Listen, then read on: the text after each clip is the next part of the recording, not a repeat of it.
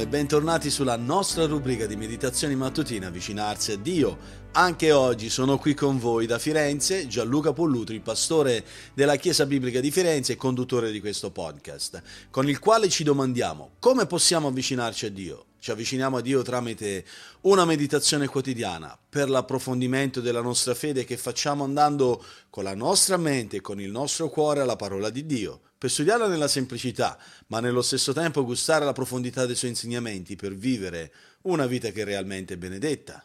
Su cosa voglio meditare oggi insieme a voi? Oggi voglio vedere la realtà di un'eredità per il paradiso e la realtà di un'eredità per l'inferno. L'uomo è di fronte a queste due eredità, o eredita il paradiso o eredita l'inferno. Questa è la tematica che voglio considerare anche oggi insieme a voi, sempre usando il passo di Prima Pietro, al capitolo uno, versetto tre, vediamo che Pietro ci ricorda che Dio, infatti, ci ha fatti rinascere una speranza viva, mediante la risurrezione di Gesù Cristo dai morti. E questo ci porta più che mai a una conclusione, che coloro che sono rinati in Cristo, a quella risurrezione che è garantita in Cristo perché Lui è il primogenito che è risorto dai morti, tutti coloro che ricevono questa speranza ricevono anche un'eredità, cioè il paradiso, ma allo stesso tempo coloro che non fanno parte della, della risurrezione che Cristo uh, vuole offrire, di quella speranza viva che troviamo in Cristo Gesù, hanno un'altra eredità, cioè l'inferno. Quindi tutti ricevono un'eredità, un'eredità eterna, o il paradiso o l'inferno.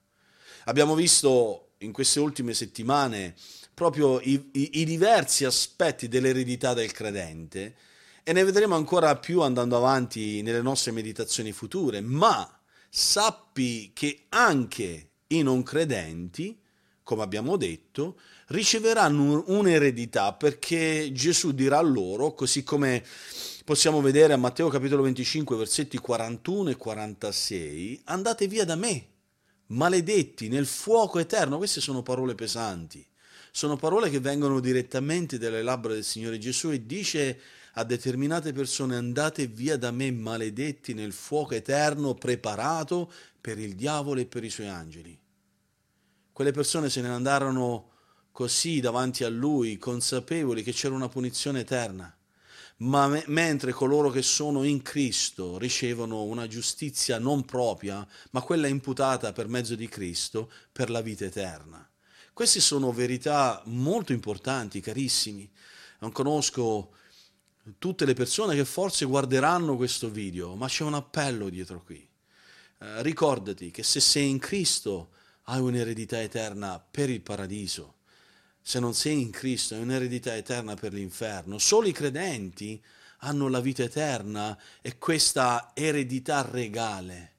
Quando abbiamo ricevuto Cristo Gesù come nostro Signore e Salvatore, siamo diventati una nuova creazione in Lui. In Cristo siamo una nuova creazione.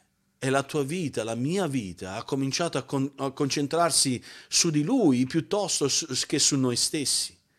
Per di più lo Spirito Santo che abita in ciascuno di noi, che abita in te e che abita in me, ha incominciato a trasformare i nostri cuori, ha incominciato a trasformare quelli che erano i nostri atteggiamenti, le nostre azioni, i nostri pensieri, i nostri desideri.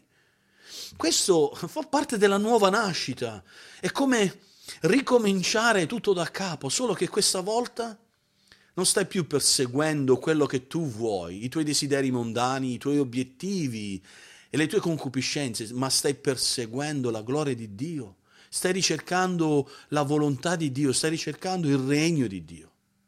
Inoltre, quando siamo stati salvati, siamo diventati parte dell'eredità di Dio. Sei diventato un erede della famiglia divina, un erede di Dio. E come tale devi essere più che mai coerente e coerede con questa eredità in Cristo, che è stata riservata per noi in Cristo, così come anche Romani otto diciassette ci ricorda. Quindi la nostra nuova nascita praticamente testimonia di quell'opera che Dio ha fatto in noi e che dimostra la nostra salvezza e quindi partecipazione alla nostra vita eterna. E detto questo, devo più che mai esortare ciascuno di voi, ciascuno di noi, proprio come ha fatto Paolo quando li ha esortati, i credenti di, di Corinzi, ha esortato proprio questi carissimi fratelli e sorelle in Cristo ad esaminare se stessi per vedere se erano nella fede. E dice Paolo, mettetevi alla prova, non riconoscete che Gesù Cristo è in voi? A meno che l'esito della prova sia negativo. Questo lo trovate in seconda Corinzi, capitolo tredici, versetto cinque. Tu non ti vuoi mai trovare in quella posizione di essere illuso sulla tua relazione con Cristo. Quando confidi nel Signore, che il Signore è glorioso e vivente, è una speranza viva, è una gloriosa eredità eterna per, per te. Questa è la tua speranza. Se non è questa la tua speranza, allora sappi che avrai come risultato un'eredità assolutamente eterna, ma di dannazione eterna. Per quello voglio andare al cuore e darti proprio alcuni suggerimenti applicativi riguardo a questa verità. Ricordiamoci di quello che Gesù ha detto: io sono la risurrezione e la vita. Chi crede in me, anche se muore, vivrà. Questo lo ha detto Gesù in Giovanni capitolo undici, versetto venticinque, questo ci porta di fronte ad una responsabilità. Se tu stai ascoltando questa meditazione, questo insegnamento, rifletti, considera, sei sicuro della tua fede in Cristo Gesù? La tua fede è veramente radicata nel Signore Gesù? Prova te stesso, assicurati che la tua fede sia saldamente fissata su Cristo, solo in Lui. Considera e valuta, valuta la tua vita, vedi se realmente hai rimesso la tua fede e fiducia nel Signore Gesù, se veramente Cristo è l'unico punto di riferimento della tua vita, se veramente il sacrificio espiatorio di Cristo è l'unica realtà su cui ti appoggi per la tua salvezza, per la tua relazione con Dio e per la tua speranza futura. Se non è così, che tu possa essere cattolico, che tu possa essere evangelico, che possa essere di qualsiasi religione, se non hai Cristo come unico e solo Salvatore e la tua fede non è solo esclusivamente in Lui, andrai alla perdizione eterna. Rifletti su questo e cerca di esaminare il tuo cuore in sincerità e onestà con te stesso davanti a Dio. E ti invito a chiedere al Signore, se non sei ancora in Cristo, se non hai messo la tua fiducia in Cristo, ti invito ad andare a Lui oggi in questo istante, piegare le tue ginocchia e chiedere al Signore che Lui ti aiuti a comprendere queste verità. E per quello voglio darti alcuni suggerimenti per come pregare.